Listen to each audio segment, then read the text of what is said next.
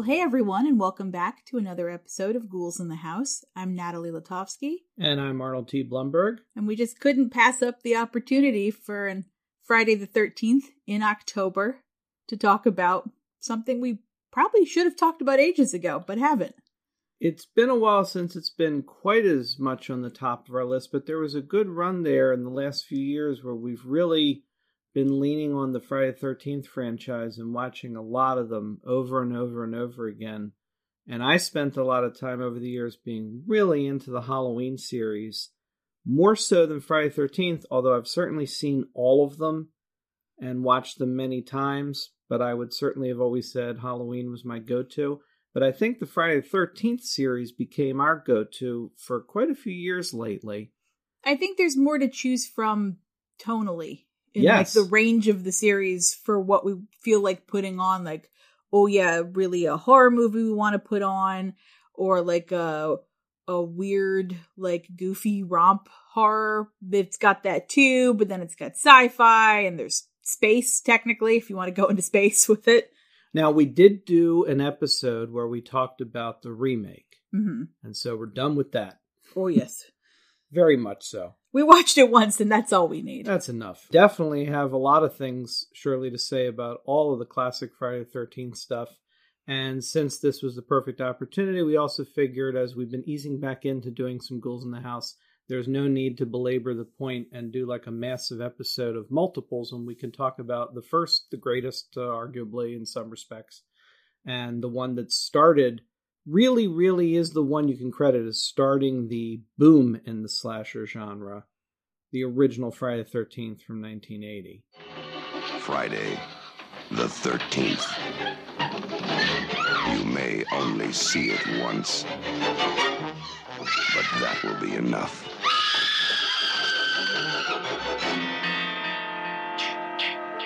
Friday the 13th.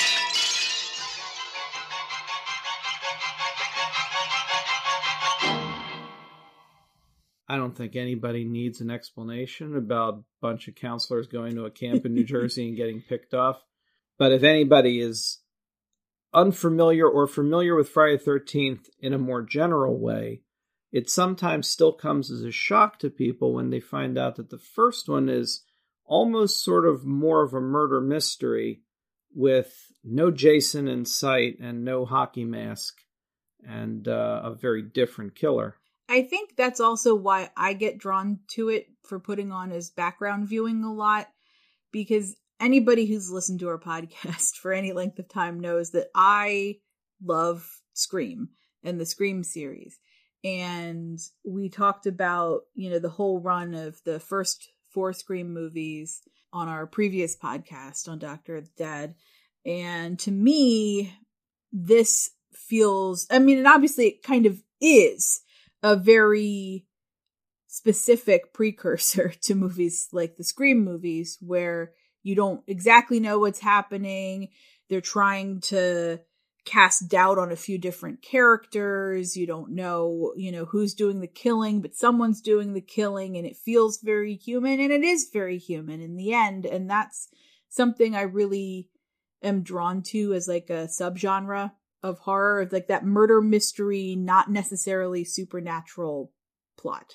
It is worth noting, too, that as a murder mystery, which it really feels like this one is set up more to be because I didn't even really pay attention over the years. I think it's more the case of I think the first time I saw this, I probably already knew everything already. Probably. So I couldn't come into this fresh. I don't know when that was, but obviously a long time ago in the 80s. The movie seems to want you to wonder like, is Crazy Ralph the one?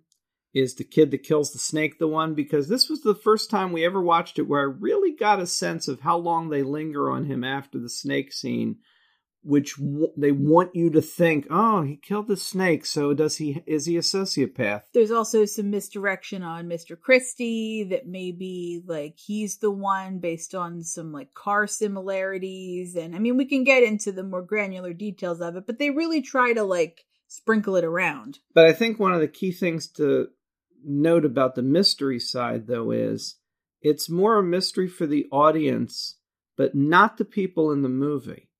Like you're talking about Scream and some others, there's a point in most of those films where everybody is aware that someone's being killed and what's going on and who is it. Mm-hmm. They don't really get a sense of that until basically the third act in this one. Yeah. And actually, a lot of things don't even happen in this movie.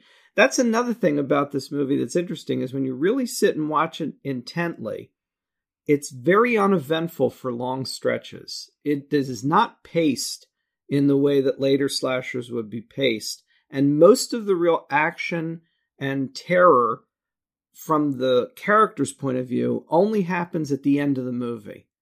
And we know something's going on and somebody's watching them, but there isn't a lot that actually happens. And so there's it's an interesting dynamic in comparison. And I mentioned that this is the one it's it's definitely Friday the thirteenth success that led to the boom in 80s slashers. But it's the last in a series of films that established the beginnings Of slashers. yeah, and the thing is, that list is far longer than people correctly give credit for. And even I now am forgetting a couple things I only just was telling you about. Like, for instance, you can say Halloween, you can say Black Christmas before that. Then there's Peeping Tom and Psycho. And of course, Peeping Tom got a call out in one of the screams. In four. You asked me which scream, I will tell you. It is four. And, uh, but there were just a couple others that I was only just reading an article about saying, oh, these never get proper credit. And now I feel bad that I've now forgotten again what they are. Well, especially because there's also international films to consider. And I think at least one or two of the films on the list we read recently were Mexican films. Yeah, and it's fascinating still how much of our perception of the history of all these things, the received wisdom, is so very culturally specific and narrow minded. Mm-hmm. And I'm trying to improve my uh, awareness of Mexican and Spanish horror too, which I'm finding I enjoy more and more. But Friday the 13th can definitely be credited as the one that came at the end of that long run of slashers that began the craze because when this one hit, it was more or less when everyone turned around and said, We want one. And then suddenly in 81 in particular, was just there's a huge list. One thing I will say too, because it's one of the things we talk about, like between the two of us sometimes, is that lists kind of drive us crazy. Yeah. You know, like they're very arbitrary, they're very subjective, they're driven by the writer's perspective and their lived experiences. Sometimes they're driven by the outlet that they're writing for, or they're driven by the sponsors of the article. And I come at this because this is my career track is is marketing and paid content and you know sometimes you don't realize what you're reading you're reading it and something's included on a list because some promoter has paid to have a movie included because they're releasing a restored Blu-ray this week and they want the list to be up in the week that it is being released. So a lot of it is sort of like grain of salt when you read these lists. Now, obviously that's separate from say academic study where you're reading something that's more a history of the genre and talking about, okay, here are some of the precursors, the things that came before. Arguably trying to be responsible to history. Trying to be responsible. And obviously things are going to get missed. And the way it goes a lot of times with media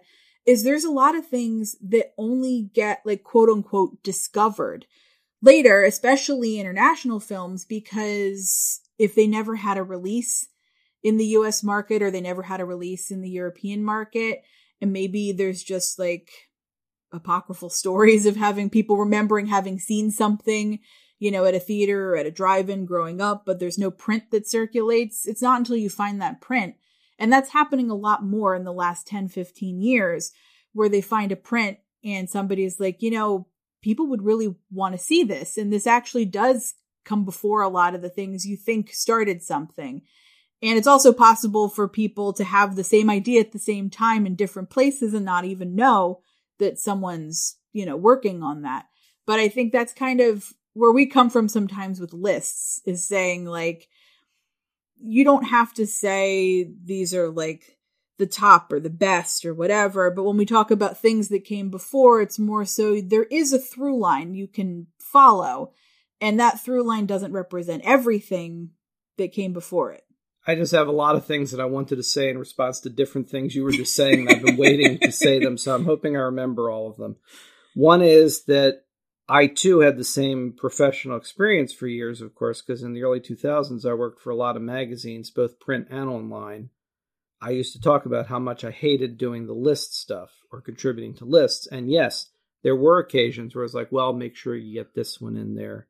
Or also, this is coming out this week, so we can't say anything bad, but we don't want to tell you to do just a good review, but also maybe just, you know, and that's always a part of it.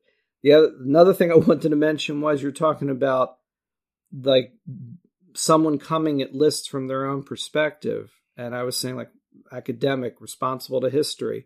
When I wrote Journey of the Living Dead, I was very keenly aware of wanting to maybe mention some things that I hadn't in the previous book, Zombie Mania, or try to be a little better at it culturally. And I know I still failed because I'm seeing things even now since doing Journey that I didn't know existed. But like for instance, one of the things I remember I so wanted to put in that book was all the stuff about the Mexican mummy zombie movies mm-hmm. because I hadn't in the first one, and that's an important thing to, in the history. So that's important. And I also wanted to mention that when you're talking about the ways in which these lists happen, you're saying sometimes it's a responsibility to a sponsor or to something that you need to reflect because a, a copy is coming out on Blu ray. There's also the clickbait rage aspect of it, where they love the idea of knowing they're going to get people angry, mm-hmm. like me, about about these lists because they want the engagement and they don't care about the list so much as they know they'll piss you off if they put this one at number one and we'll get the clicks and we'll get the reshares and things like that. Yeah. And that happens a lot. Although for me, most of the time I look at these lists and I still hate read most of these lists when you get to number one, number one is usually exactly what you think it's going to be, and it's always the same write up. Well, of course, we had to do this, or you knew we were going to get. It's like, well, maybe then don't bother because what have you accomplished? Yeah, you know, it's useless. So it's a log tangent, none of which changes the fact. Are we still talking about Friday? 13th? We are, and I was saying none of it really changes the fact that Friday the 13th really is still a turning point. It's a turning point. It's a turning point that comes from like a path that others had been traveling down and it kind of showed studios and showed producers all the different forks that you could take yeah. from where that path had been. Because stuff like Black Christmas and then Halloween's success certainly led to Sean Cunningham saying, oh, let's do Friday the 13th. But it's Friday the 13th success that led to The Burning, The Prowler, Funhouse, you know, 4,000 other things, even ones I didn't know existed until recently. That Madman, I, I think, it, is. Yeah. Uh, uh, we talked about that on Doctor Dead. I think that's another camp one. Yeah, Madman. Is that the one with Gaylen Ross? yeah, it is. Um, with then, a great song, by the way. And um, the one that uh, there are ones that pop up on Shudder now that I've never seen from '81. Alone in the Dark, which I still haven't watched, but I bought one, uh, the copy of it. we do that a lot, by the way. We're big fans of physical media here in our home. But so much, and so much. And it all comes from Friday the 13th success. And Friday the 13th itself, as we've already just started to talk about, is interesting in that it's not the movie that the series will become entirely.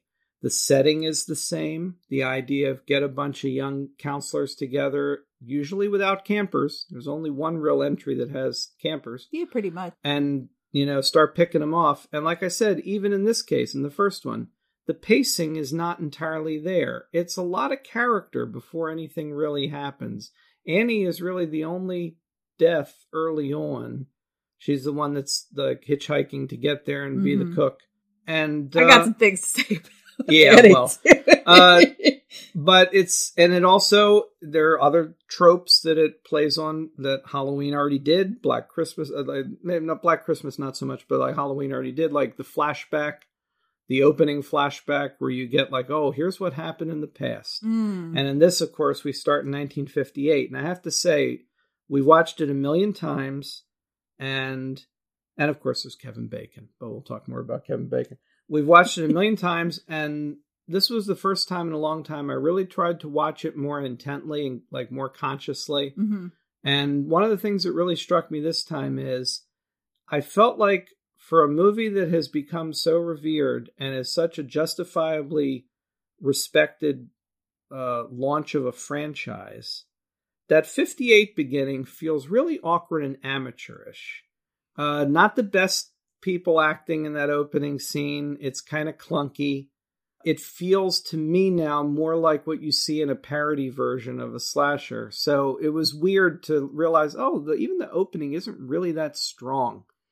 I think that there wasn't probably a lot of like a lot of good direction necessarily given to the actors in the opening flashback sequence because basically it's a lot of like late 70s people trying to like project or pretend what they think a late 50s like earnest cheerfulness is. Oh my god! In no way does that opening to feel like 1958. It really doesn't. the but I- hairstyles alone. well, they really didn't try. They didn't try. that. But I mean, I, I do think basically it's a whole bunch of actors trying to like basically probably given a direction of like, okay, just think it's the 50s. So, you know, you're, you're cheerful, you're wholesome. They're like singing like Michael Row, the boat ashore. Like, But I mean, also, you want to run off and screw, so get that in there too. yeah. So it's like, but you know, you're going to be naughty about it, but like you're going to be 50s naughty about it. So like, you know, I think they were just trying a little too hard to be, I guess, sort of a stereotype or like what they thought the 50s were. And be naughty with lip smacking. Which, by the way, is another important thing. We watched the unrated version, Yes. which I think is the best version of the movie, but only in the sense that you get to see everything that they achieved, including really what amounts to only a few seconds of extra footage on most of the kill sequences that showcase a little bit more what Tom Savini was doing. hmm But we're talking about really, really small trims from the version most people probably are familiar with, but And- it's worth seeing. And not only that, but they're the kind of trims where a few years later, in general, in movies, and even within the series itself of Yeah. Friday the 13th, you see more violence and more gore in the rated versions Yeah. than you do in this unrated version. It's like they were just, because it was sort of at the start of things, they were so sensitive about it. the cuts are just kind of ridiculous. It's like you okay, you could slash your throat, but we don't want to see the blood actually pump out for like two seconds more than that. It's like,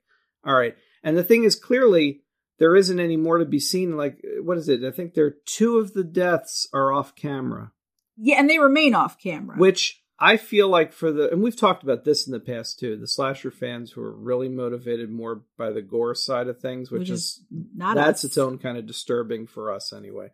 But it's interesting to me because I feel like that's something it still happens, but I feel like that's something that eventually got to the point where someone making a slasher would figure, well, if we're going to kill the character, it needs to be on screen because they're going to expect to see it. Yeah. And the idea of even doing a story where some of the deaths happen off screen would be off the table after a certain point. But this isn't concerned with showing you all of it. It's not really, even with the gore effects, it's not as over the top as, like you said, even a few later installments would be. Right. It's it's kind of subdued in places, and of course there are a few big moments like the axe in the head and, and one of Savini's trademarks, which is Kevin Bacon's death with the arrow that comes up through the fake neck and mm-hmm. everything, one of his trademark tricks. And it looks good. You know, if people are made of latex, it looks good. you know? It really does look It like it's good. Kevin Bacon's neck, I gotta say. Yeah, it's good. It's remarkably well done. And maybe that's also part of it. One of the reasons the censors kind of went to town on it is they weren't really prepared for the level of realism in special effects that Savini was bringing to the project. That's a very good point. that that in and of itself and it's one of the reasons he's so well regarded Yeah. in terms of special effects is that he brought so much lived experience Yeah. of seeing actual injury to a world where he said look if you're going to show this on camera and it's going to be there it really shouldn't it look right And he also was very concerned about making sure blood is the right color. And obviously that evolved in his career too. He got this job off of Dawn of the Dead, which of course we know famously has some great gore effects, but also cartoonishly so. And he knows that too. Yeah. But it's when he started doing all the slasher stuff that I think he really showcased what he could do in a quote unquote real world kind of environment where the Mhm. gore is not zombies or anything. It's just people dying. And he knows what that's like, you know, and, and can replicate that. So yeah. I, I think that's what threw them a little bit. yeah, you're probably right. One of the other things worth mentioning is the fact that we said Friday the 13th uh, has a rightful place in sort of the thread of history of the slashers. hmm But of course, as we've talked about many times before, the slasher history itself is also intricately woven with the history of Italian Giallo films. And Friday the 13th has a direct connection to that because it and its immediate sequel directly lifted, with no pretense whatsoever, if you know what you're looking at, hmm uh, elements of, and in some cases, actual shots from Bay of Blood or Twitch of the Death Nerve from 1971, which, if you want to hear us talk about it, we did in my birthday episode of Ghouls in the House a while back. And uh, you can find that with all of our other shows. We were not fans, We have some opinions. but regardless of that, the point is that Bay of Blood features several sequences and certain general ideas that were direct inspiration for things that you see both in Friday the 13th and most particularly in 2, where the spear through two people having Mhm. sex is, is replicated exactly from Bay of Blood. Yeah, you get some of the POV as well of Yeah. the killer, which again is not unique to Bay of Blood, but that's really the most direct Yeah. like parent to yeah. to Friday the Thirteenth. and keeping with the Italian connection, just the idea of including an exceptionally disturbing, completely unnecessary, uh, and very um, right in your face death of a genuine animal, where they cut the snake, Welcome to America, Snakey. Tell your friends. which you see more of in the unrated version. It's the only thing I don't need more of in the unrated Yeah. version. is a very Italian element because a lot of Italian horror and thrillers included overt cruelty to animals on camera, including some of the cannibal movies. And I've never understood the fascination with doing that. What did we watch recently? It was um Rats. Yeah, that rats. We were watching recently where you see somebody. we didn't see the whole thing yet, so we'll talk about it one day, maybe. But we watched a piece of it where it's like somebody is on fire with live rats. There was a live rat on top of his head while he's on fire. He's doing the burn. yeah, and we were both just looking at each other like i cannot believe that Yeah. like they're just doing this but we say that in a way that we mean like for our sensibilities but we can believe that they would have done this it's a very of a time disregard for the animals involved I guess is also a good place to point out since we're talking about the inappropriate inclusion of animal cruelty. mm. that there are other things in this movie that don't age well. Cultural appropriation kind of jokes like Ned, our resident Oof. goofball, uh, dressing in uh, cliche uh, Indian chief kind of headdress and garb and sound Uh, effects and all it's sound effects and all. it's unfortunate It's not appropriate. Um, but then again you're not really supposed to like him like you're not supposed to hate him but you're also supposed to be like gosh that guy's annoying Yeah, he's annoying. And there's there's elements of that though, and some other things that are just weird. Like I Crazy Ralph is a great character. I always feel like he should never have been killed off in two, but we'll get to that when we get to two. That's another thing too. When we did um Doctor of the Dead, one of the last things we did in Doctor of the Dead was cover not just the Scream series, but all the Halloween movies, because certainly that was close to my heart. We were going to do that, or as many of them as we could anyway. And then with this, because this franchise has become a go to for us, we'll definitely finally get around now to talking about all the others. Maybe not necessarily one episode after the other of Ghouls in the House, but now that we've sort of broken the seal, we'll get to the others. I don't have to watch five again, do I? No, we don't have to watch five. again. um, but there's stuff in this that's so goofy. So, I mean, Ralph's great character in the few moments he gets. He's the harbinger. we also love that Ralph is married Ralph has a wife who's worried about him. because his wife is concerned because Ralph, he went missing again. He got his calling. Who married Ralph? Somebody did, and we never meet her, and I would love to. There, there's a Friday Thirteenth franchise plot hole, as they say now, for anything that people decide is wrong. It just wasn't in the script and they didn't do it and people call it a plot hole. It's I like, hate look, the term plot he's hole. got a wife. You don't meet her. Yeah. You don't meet everybody. Not everything's a plot hole. Uh, but there's that, but also there's the goofy cop who's basically in a whole other movie. It it feels more like he's a Haddonfield cop coming back in time from Halloween Five because he's in this whole other film.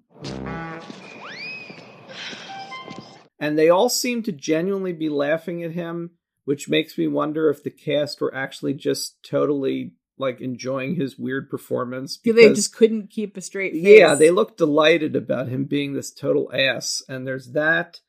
And there's also, for me anyway, the weird thing about how many classic golden age of Hollywood references, like like Ned does Bogart, and I forget which one of them. I think it's Brenda. she does. Or no, not Brenda. It's um She does Katharine Hepburn into the mirror. it's Marcy who does it into the mirror. But yeah, it's just weird. And I'm thinking, all right, well, it's 19. The thing is, even for 1980, well, I mean, like I'm growing up in the 80s. I was watching Marx Brothers movies for New Year's and stuff. So we were watching old movies. It's probably on TV. They grew up with it. yeah, I'm just thinking it's just so weird. Like you, I mean, certainly you're not going to have that today. And I'm wondering, like, for them to be referencing Bogart and Hepburn, I guess would be like someone today referencing characters From, from, Friday the Thirteenth. from that's right yeah so they'd be doing bogart and hepburn again We're talking like a forty-year gap. yeah that's right that is weird uh but yeah so it's a lot of goofy stuff and like i said the other thing that really struck me is how slowly paced a lot of it is. Mhm. there's long takes in this extremely long takes including like one with um adrienne king as alice like you pointed out where you could see she couldn't get the top back on on one of the canisters and so She That- found a way to just kind of tip it on and put it down. 'cause She Yeah. can't break the scene. It's a really it's a really long, shot. scene and for all we know that wasn't the first take so maybe she'd been through it before but there's also the not only there are long long takes but also there's a lot of use of matches in this movie. There's Mhm. it's a great commercial for matches. It really struck me about how quiet a lot of this movie is. And then of course when it's not quiet there's great stings and musical bits by Henry Manfredini, who became the person that established the the musical style of the Friday Thirteenth series, which, to be fair, is both distinctive and memorable, and yet also very simple. He would have certain motifs, a lot of strings, a lot of like quick sounds. It's more like uh, like a soundscape more than music. And there are times where it changes through the series too. I forget which one, like you noted. There's one where he really leans into using watery sounds. And, That's four. and it's only yeah, like he, one he does it in four where it's raining a lot of that movie. Yeah. They lean in a lot to the fact that he drowned. You've got but the water should run through the whole series because it's really good. it's really good, and he, he was trying something out in four, which is interesting. But uh, I mean, you get a lot of the standard stuff here. That if you hear this and you know anything about the franchise, you would instantly recognize the sound of Friday the Thirteenth, and most particularly one specific sound.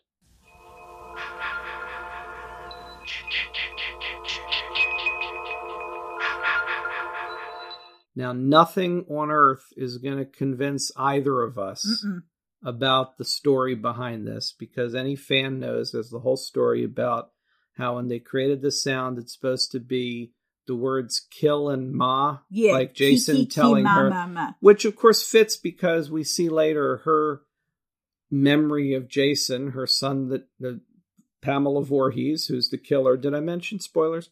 It's Um, it's Friday the Thirteenth. when she's remembering her son Jason, who is a very special boy, and he drowned, and uh, she's obviously created sort of a persona in her head of young Jason, so much so that the captions actually tip that early, earlier than we're supposed to know. yeah, that was problematic. We'll get to the captions though in a Um, minute. But uh, she's created this persona, and he's telling her, you know, kill her mommy, kill her mommy. And so there's this idea that the kill and the ma is in the music. But as also many fans know, when we do it, we usually do it as like, ch and actually, mm. I'll admit, if you listen carefully, there are times where I can almost believe it, you can almost hear it. But most of the time, I think, all right, maybe because of the echo he put on it, it distorted the original intent. But to me, I would always have written it down C H C H C H and like H A. Mhm. That's what the Friday Thirteenth sound is. You see this a lot with films, and also, uh, no judgment really on my part to like them doing it, but this was a film that was made very quickly on a very low budget with the script that was thrown together pretty fast. And all of that means that the soundscape for the movie was also put together pretty quickly and it was easier for them after the fact, like it is for many filmmakers, to ascribe meaning to things that they didn't actually build meaning into in the moment that they were making them. And if that works for them and it becomes part of the legend of the film and them trying to say, see, we were telling you the whole time, we were projecting that that was a part of it, it's subliminal, it's in there. And it's really easy to say that once you've been like heralded for making a classic and like Yeah. everyone loves it and they've seen it. And the love for it, I think, also comes from like two different areas, right? You have moviegoers who were seeing it because there really wasn't anything else like it available to them at that moment in time in the theater.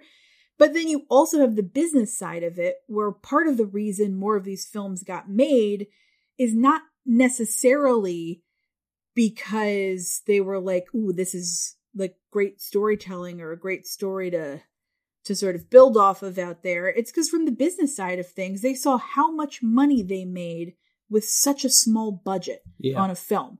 It's a single location, basically. They just filmed it all over the course of a short period of time in a small town at an actual camp that you can still visit on a lottery based system. I don't know if that's changed.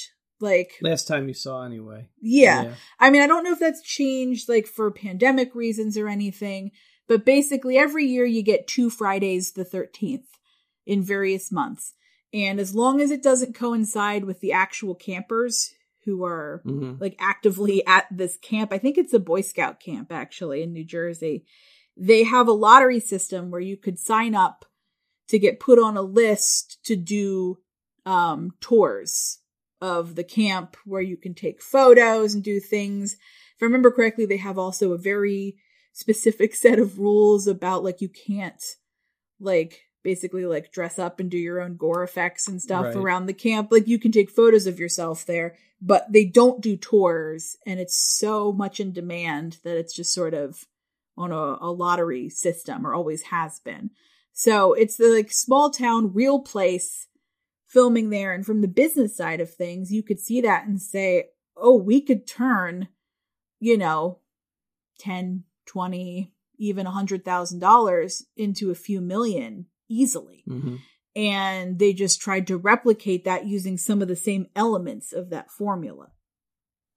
I already brought up Pamela Voorhees, and of course that's Betsy Palmer. And as we've said many times in the past, we're not a behind the scenes uh, podcast, but it interests um, us, but it's not our main focus. I mean, I throw things in if I think it's relevant to what we're talking about. It's interesting, you know. Anybody again is a fan has certainly heard plenty about how Betsy Palmer thought the script was a piece of shit and you know did it for the money. I think she had to repair her car from a car accident or something. that's the that's Um, the story that circulates. And I mean, fine. You know, the the fact is, it also feels very much when you watch her in it, she gave it her all, and really establishes a great villain who's a one and done character. she was playing for the back row. yeah, there's like a cameo appearance at least once, um, but other than that, this is it because the series becomes Jason.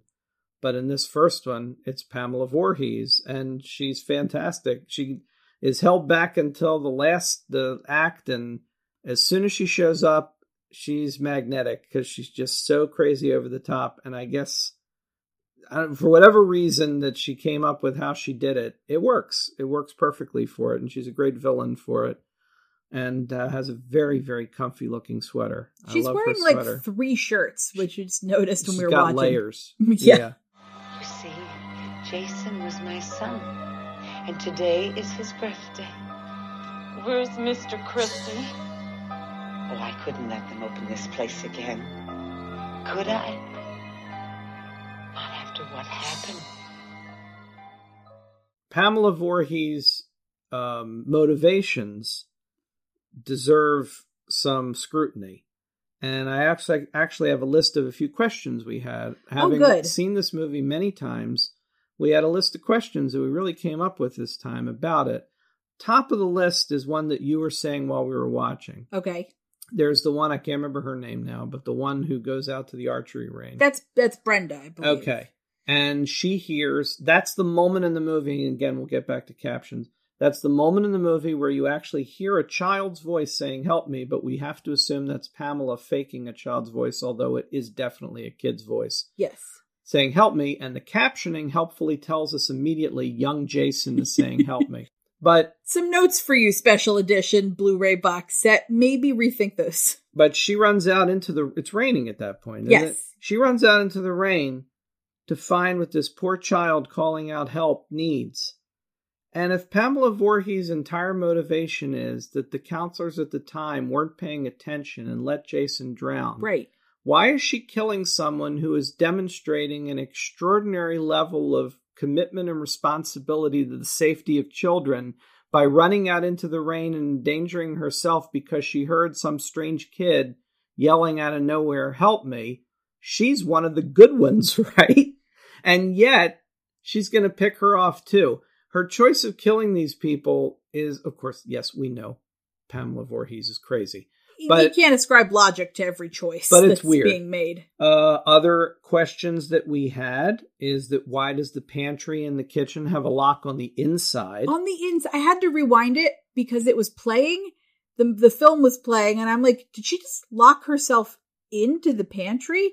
And you're like, surely she didn't. And I was like, there is a bolt lock on the inside of the pantry, like when you want to be alone and undisturbed with the canned peaches. Well, it does.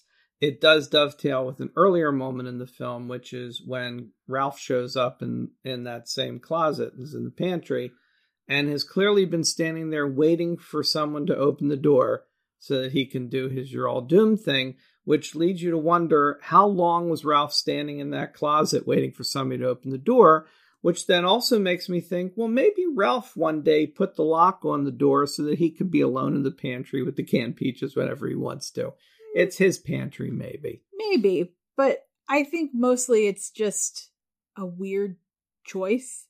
The only question I had left at this point was, and it's not much of one, but there sure are a lot of rifles in the barn at the end of the movie. This is like enough for like a militia to start a war. So much so that I started referring to it as the gun barn. yeah, and it's like, all right, it's a camp, so what do they do? Sharpshooting or something with older kids? Or but there's a lot of guns in that barn. Well, they don't do anything with the kids there since 1958 because the place has been closed. So why did Christy stock the place with so many damn rifles? There's a lot of them. To his credit and for safety, the ammunition was well locked up, so much so that Alice couldn't get to it. We also see, by the way, there's a sign for the very real Tomahawk Lake that's also nearby. And who knows, maybe Crystal Lake and Tomahawk Lake are going to have some kind of gun war or something. I don't know. I don't know. We never do find out about Tomahawk Lake in any of the later movies. It's just It- the one bad lake. It's like hearing about Russellville in the Halloween series. I'd like to go to Tomahawk Lake someday and find out what happened there. Did they ever hear about this stuff? Is Tomahawk Lake the one that connects you to New York City? that empties into the ocean. yeah, maybe. Uh, we'll get to that. Uh, do you want to talk about the captioning?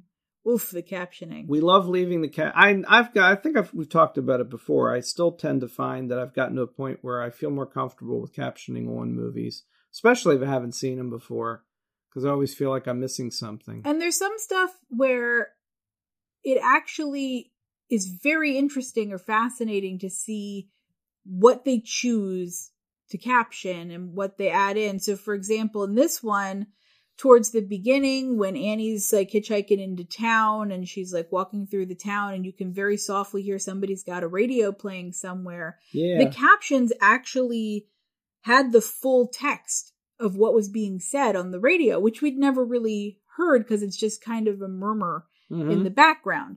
So for that kind of stuff, it's very interesting if done right.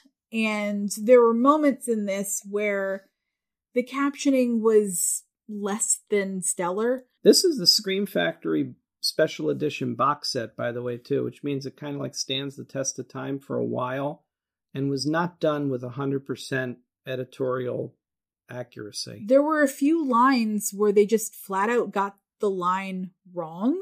The what had God wrought. Yeah. Was it Brenda? Yeah. She says, What hath God wrought? And the captioning said, What has gone wrong? So And they didn't know that line. That was not there. And there were also some like weird choices in terms of how you describe animal noises oh, my. because loons call, the loons are calling, and we joked while watching if you really just wanted to be absolutely like three sheets to the wind before the end of the first act, just take a drink every time the subtitles say loons calling because they are they are constantly a calling. Frogs are croaking. Frogs croaking, that makes sense. Okay. Birds are chirping. Yeah. Bugs are also chirping. The, Oh, the bugs are chirping. The bugs are chirping. Um, and you also have uh zippers. You wanna guess, listeners, what zippers do? That's right, they buzz. Zipper buzzing. Zipper buzzing. Um matches. I don't know what you would personally say for matches. That's right. Clicking. Matches clicking. And sizzling at one point. It did sizzle. That's a little closer. A little better. A to little what. I would say a match does. Clicking and sizzling. And then what I love is uh, I don't know if you want to guess what sound it would make when someone's crinkly raincoat was making crinkly raincoat noises, but obviously any of us would know to say tarp rustling. Mm-hmm. It is not a tarp, it is a poncho. this is the special edition. And it's like, we've had this happen with special editions of other things. It's, you know, we, we jest, we make fun of it for us because we're watching the captions as sort of a supplemental. Mm-hmm. But for accessibility reasons, if you're watching the captions as your only avenue for understanding what's going on in the film, Right. you really do have a responsibility to get it right. yeah. Like, okay, you can interpret sounds how you want to interpret them, but you have to consider sort of are you getting all the lines correct? Are you giving something away in the captions that you shouldn't be giving away? Right. Like a child's voice being attributed more than once to young Jason Mm-hmm. you know, like describing a tarp rustling, somebody who can't really hear what's going on is thinking, is something happening in the background? Yeah. Is somebody opening up a tarp? Is something about to happen? No, Bill's just taking off his raincoat. Mm-hmm. That's it. So, you know, you have to you have to think about these things when you're putting a special edition together. And I think it's a really important member of your team to consider when you're doing these things. I think you also said you had things to say about Annie. There, so, I mean, obviously, we've done an entire episode at this point, pretty much. But obviously, most people know the basic idea. And of course, this is going to be the first in a long line of movies where people are trying to get this camp going again. And a bunch of people, including Kevin Bacon, who's just starting his career. Did I mention Kevin Bacon? He doesn't like to talk about it so much. He's not shy about it at all. No, No? no, no. He's fine with. It. Oh, good. I mean, I don't remember. Maybe there was a time Mhm. But he talks about Friday the Thirteenth. He Oh, doesn't good. necessarily maybe show up to every documentary or whatever, but right. He's fine with that. Because. I feel like we we noticed particularly because if you haven't, by the way, viewers, if you're a fan of the series, there's a, a very long documentary oh, called uh, Crystal Lake Memories. Crystal Lake Memories. Yeah, Um, but both of us noticed that he was not interviewed Yeah. for that, and it's like that feels like a glaring omission. it is, but I don't know why. But I mean, I guess that's why I just assumed he was like I- not so into it. I don't think so. I don't think he's avoided it completely, Mhm. but I mean, he, he still wants to do a Tremors thing too. I mean, he goes back to stuff that's goofy in genre. Yeah. Um, and he also did that slasher movie recently that was very much kind of, I think, playing on his history. Uh, the- they slash them. They slash them. Yeah, we haven't Mhm. seen it. That's but- another summer camp movie. Um, but anyway, you getting this group together or trying to get this place together, and one of them was supposed to be this girl Annie, who gets to sort of have her own little story at the beginning because she never gets there. She's the first one that's picked off in the present. So you said you had some thoughts about Annie. yeah, she's very confusing as a character. I feel like she's the character that is the most poorly written Hmm. because the rest of them you can kind of understand why they might have taken a job at a summer camp, right? Like Alice is an artist taking a job at the summer camp. She's probably eventually going to teach the kids art at the camp would be my guess. And she likes the idea of building things, constructing things, nature. She's going to get a lot of chance to sketch nature out there. It, it'll be interesting. And then the rest of them, I think, are basically just your average, like, kid in their, like, late teens, early 20s. You know, you're talking like 19 to 25, Mm. somewhere in there, who just want an easy summer job where they can hang out in the woods and goof off and, like, get into trouble, but also, you know, show Mhm. campers a good time. I'm sure they'd all be great counselors. I had probably plenty of camp counselors who were about as responsible as they were, which is to say, not very. And they all kind of make sense. You know, the three of them already know each other, like coming into that situation. They're driving up together. And if I remember correctly from what I just saw a while ago, that was real. They all three were already friends. hmm So the idea was they were cast based on the idea that they already had a rapport with each other coming into it. So it really was that was Bacon and the other two are, were Mhm. friends already. Yeah. So it's like it, that works. And like, and then you've got Annie, who has spent her whole life apparently dreaming of being a cook at a crappy summer camp in the hills of New Jersey. Right. Uh, you're going to do anything you can, you know, to make that dream come true. You go for it, Annie. You you get it, girl. Get your dream. but also, she's like hitchhiking the entire way. Like, how far? We don't even know how far Annie has traveled to get to this camp, Right? We just watched it and we don't know where they she they don't from. tell you. The Oh. first time you meet Annie, she is rocking up into town Yeah, I love that and little town. asking like how much farther it is to Camp Crystal Lake. That's your first sense of like, ooh, something's weird at Camp Crystal Lake Yeah. because like the the whole place goes quiet to like every sort of stereotypical thing. The only thing you don't get is somebody like dropping a plate or like a glass or something. right. You know, they're just real quiet, and then somebody's like, I don't know, would say about twenty miles or so. And So she made it twenty miles still from Mhm. town. Who knows how far she traveled to get to that point? And is like, oh, is there a bus I can get? Like, it's your dream. You want to work at this camp. Also, you got hired to work at this camp. So, like, there must have been a job application process where Mhm. you were kind of given directions on how to get there. Like, wouldn't you think she could have just corresponded with Christy and said, "Oh, if I can get to such and such a town, can, come somebody pick come up?" pick me up?" Yeah. Cuz like I've worked at camps and things myself where things like that happen where like somebody can get they're coming in from out of town, they get to an airport and somebody's got to pick them up or you know, they don't have a car, so the camp tries to figure out who was going to carpool with them. I've driven people back and forth from summer camp before. It's not it's not like difficult logistics to figure out. But she's like hitchhiking the whole way and it just doesn't make sense to me. I don't get it. Like I get that they wanted to have somebody on her own on the road like this first kill where you don't even know who she's in a car with and like it could be anybody it could be somebody from the camp it could be somebody from town you And know like it could be anybody but uh, And isn't the implication also that Pamela's basically kept her dead body in her car the whole time? Because we see her at the end, don't we? well we say the whole time but the whole time is just it all happens over the course of a single day yeah. like unlike some of the other movies which do span time a Right. little bit this is just one day And as we'll deal with when we move forward, the series is also interesting in the sense that based on the calculation of the time that passes, the series eventually starts happening in the near future beyond when the movies are coming out. Like, for instance, Six is 86, but it happens in 1990, I think, based on Friday the 13th's timeline. Never mind.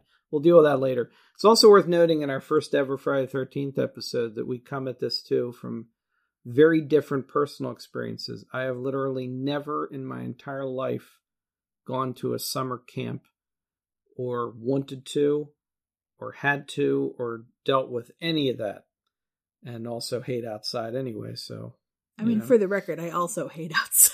But you have but you have been at summer camp yes. Although when I worked at summer camps, I worked at summer camps that were on college campuses. So I Hmm. lived in dorms rather than the woods. So yeah, I mean, I've been to like naturey camp a couple of times, Hmm. stay in a cabin and you did frequently do Katharine Hepburn impersonations all the time. so I mean that's common Yeah. that's that's normal what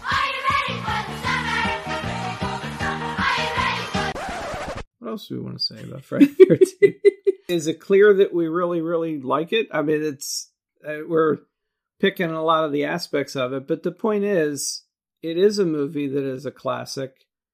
I think it's excellent. I don't think it's nearly as good as some of the ones that come later in its own series. Hmm i think friday the 13th achieves a certain level of real entertainment value a little ways in and then also when it tries to reinvent itself once or twice does some great things. This first one's very important. It's fun. It's a pleasant experience watching it. Weird way to say it i guess. We're good.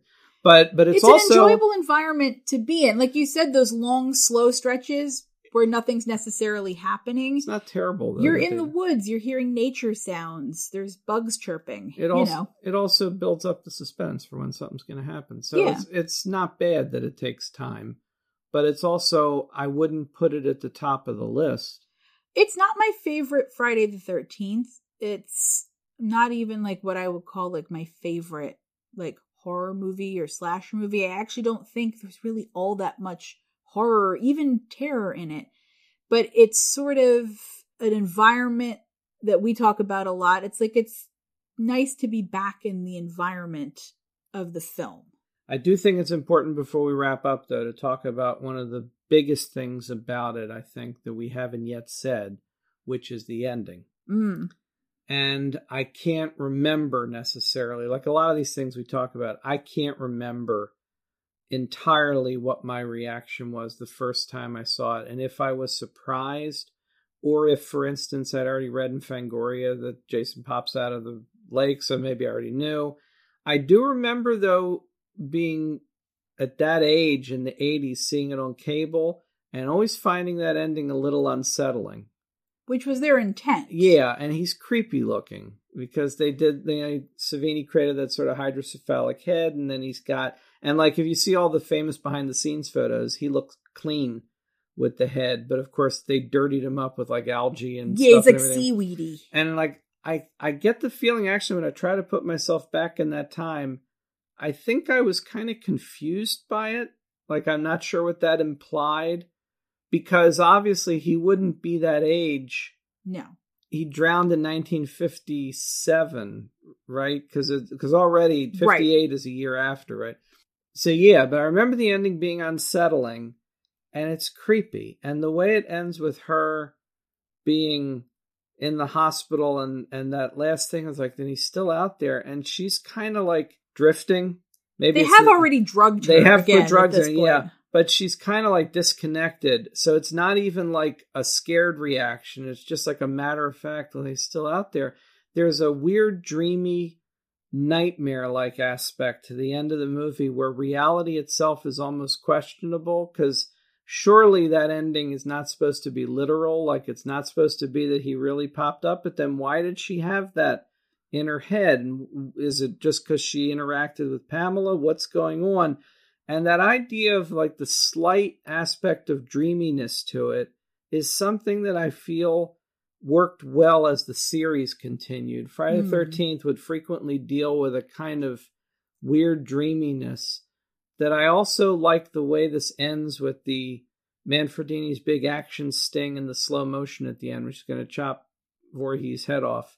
That they kind of repeat into, but then they don't keep repeating that as a beat. And I always wish that the Friday Thirteenth series would always end with the same music and a slow motion sequence. It felt like a trademark that never quite got going. Mm-hmm. But that ending is really, really a powerful, like coda to the thing.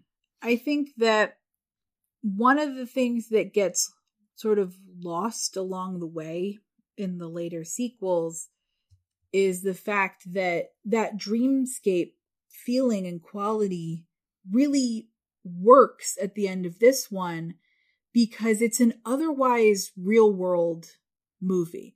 It's just one woman who had a genuine tragedy in her life that caused her to have a real break with reality, develop a sort of like split personality slash like tunnel visioned mania to keep this camp away from children forever. And once she's been killed, it sort of like doesn't change the fact that the place itself is sort of haunted. Mhm. Like there's so much that has happened there. Jason drowned, the counselors were killed, as the cop gives you in a bit of exposition, like, you know, all kinds of crazy stuff goes on. I think it's uh, Enos, the truck driver, who talks about it. Pamela presumably set the fires. there are to- yeah. fires. The water was bad at one point. Like essentially, she poisoned the water. Like she tried, she tried murder first, and that didn't seem to work. So she was like, "I'll just try sabotaging Mhm. the place itself," and that didn't seem to work. So she's like, "I'll try more murder this time." But it's sort of like there's been a lot of tragedy, and the place itself already has that sort of like cursed legend status to it, all a hundred percent thanks to the actions of Pamela Voorhees, presumably over the years. It's also worth noting that one of the things a lot of people and academics write about too is the use of a woman as the villain in this one, which doesn't hold for a lot of other slashers before or after. or even the rest of this series. and certainly not the rest of this one. And it's an interesting thing too, be- and it only just occurs to me in the moment that it's interesting where you got you have like Psycho with Norman having the continuing other personality of his dead mother, and she's the one like quote unquote committing the murders. right. And in this, it's a mother who has the other personality of the dead son who is goading her on and arguably you could say is the one committing the murders. It's a reversal of Psycho. Mm-hmm. And I probably am not coming up with anything remotely new to anybody that's really delved into it. But to be perfectly honest, and I guess I have to admit it, even if it makes me sound foolish, but I literally never really thought about that. It's new to right you now. in the moment, and yeah, I, that's it's, certainly worth mentioning. it's fascinating. Yeah, Yeah. So I mean, it's a real place with real tragedy that has happened there. And so by the time you get to the end and she's drifting and she's in the lake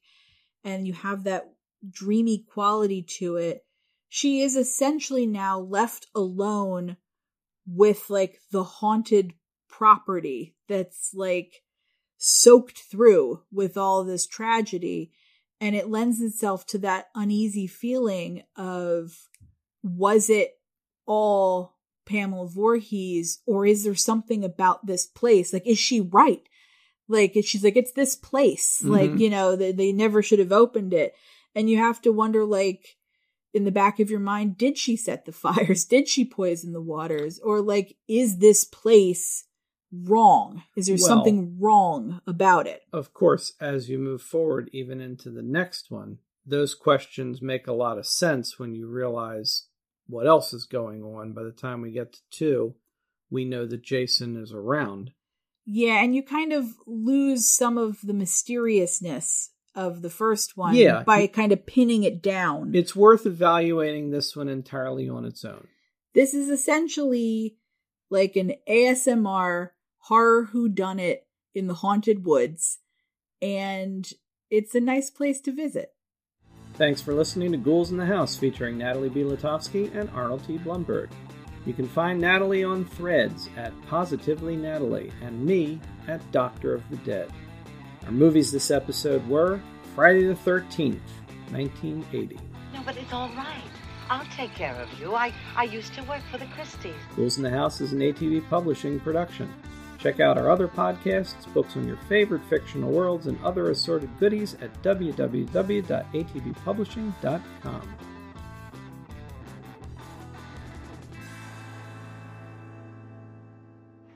I got to warn you. You're doomed to stay. Go. Go.